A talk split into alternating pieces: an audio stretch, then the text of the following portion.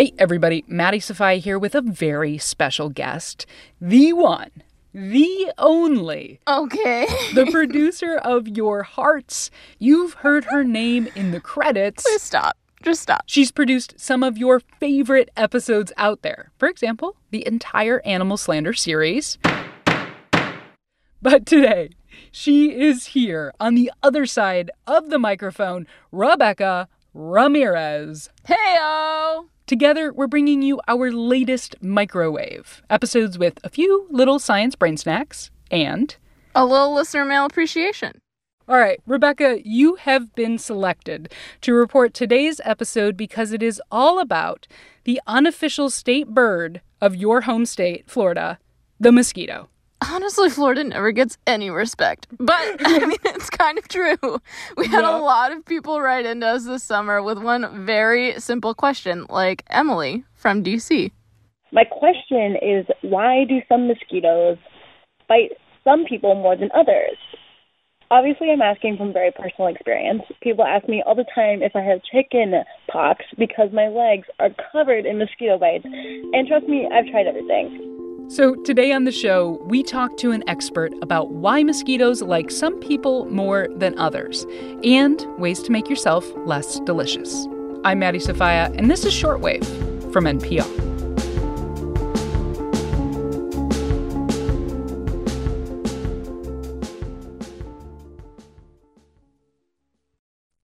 Okay, Ramirez, we are talking about why mosquitoes are attracted to some people more than others. So, who'd you talk to?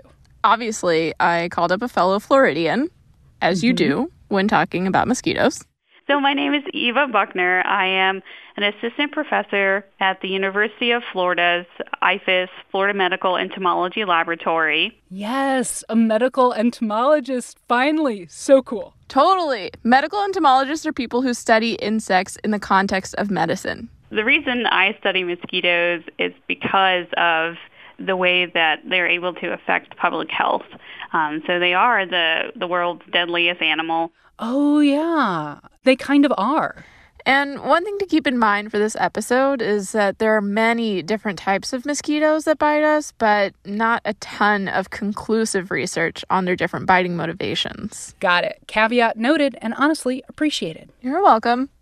So, before we get into what little we know about why some species of mosquitoes bite people, fun fact it turns mm-hmm. out female mosquitoes are the only ones that bite you. Oh, right. And mostly they use the blood to make eggs. Mm. The males, a little less hardcore, just live off of nectar and other sugar sources, which, I mean, you know, technically the females also do, but Hmm. Ooh, I didn't know that. I knew about the female thing. I didn't know about the nectar thing. Okay, cool, cool, cool, cool. All right. But what did she say, Rebecca, about why they are attracted to some people more than others? Give Emily what she wants.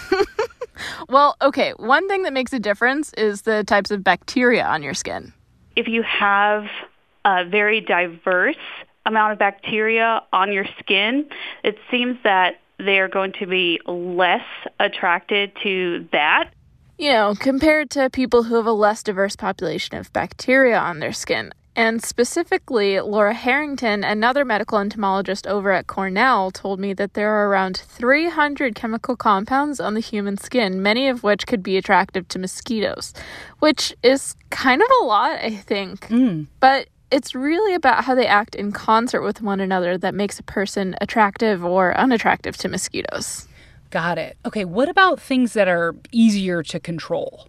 I mean, so weirdly, the color of your clothing could make a difference. Hmm. Yeah, and this has to do with how mosquitoes detect you. So Eva pointed out that Their vision may not be as crisp as ours, but they can certainly detect a darker object better than they can detect a, a lighter colored object. which makes them more likely to land on you if you're wearing darker clothing. Got it, got it. So you're better off wearing lighter colors because mosquitoes are better at detecting darker objects. Exactly. And it's not just about what they can see either. Mosquitoes can also sense heat, and darker colors absorb more heat. So, you know, that could be at play here too. So no more dark clothing. Totally out, at least as a precaution.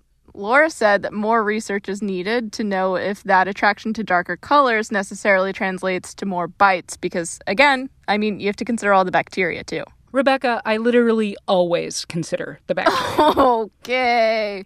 Well, one thing that's for sure is that mosquitoes are really good at detecting carbon dioxide, you know, CO2, which we're releasing all the time when we exhale. Mm-hmm. And there are a few things that increase the amount of CO2 you're putting out. A big one is exercise. Ooh, that makes sense. You're like huffing and puffing, oxygen in, CO2 out, metabolism, here we go. Exactly, exactly. Plus, you're hot, you're sweating, which mosquitoes are also very into, by the way. No, I'm in trouble. They like the little chemicals in your little sweat, like lactic acid, which you always have, but it's especially prevalent when you're exercising. Okay, so all this being said, can't our dear listener, Emily, just like use bug spray?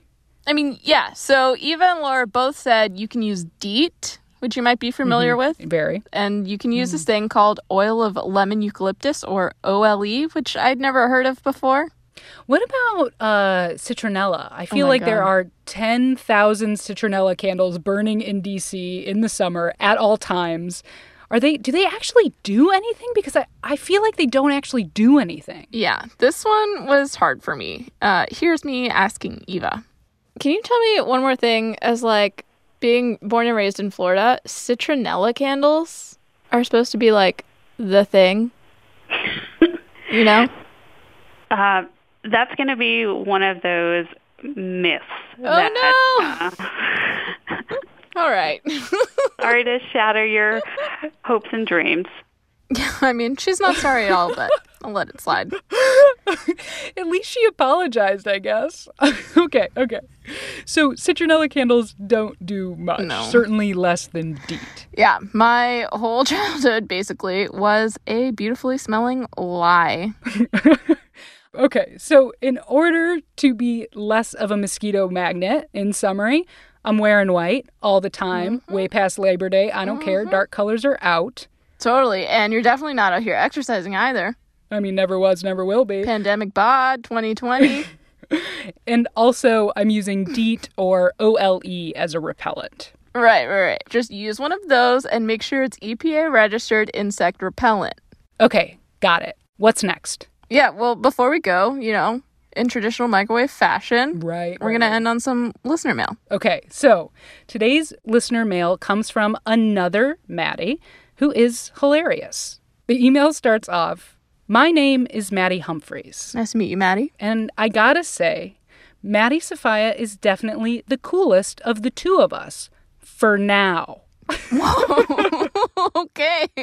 I'm a college sophomore, and although my major is still undecided, I would like to let you know that I am determined to become the coolest Maddie, and I will stop at nothing. well, I might stop each day to listen to shortwave while playing Minecraft. Respect. Very respectable. Mm-hmm, totally. Very respectable.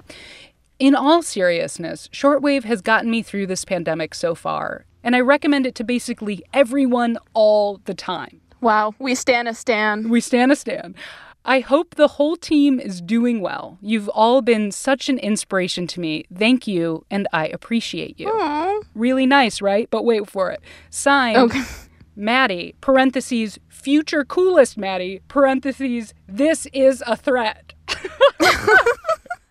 I mean, honestly, Maddie Humphreys, just let us know when you're ready to take over. We are ready over here. Okay, all right. That's it for today's microwave. Thank you to Emily from DC for inspiring us, and to you, Rebecca, for teaching us all about these skaters.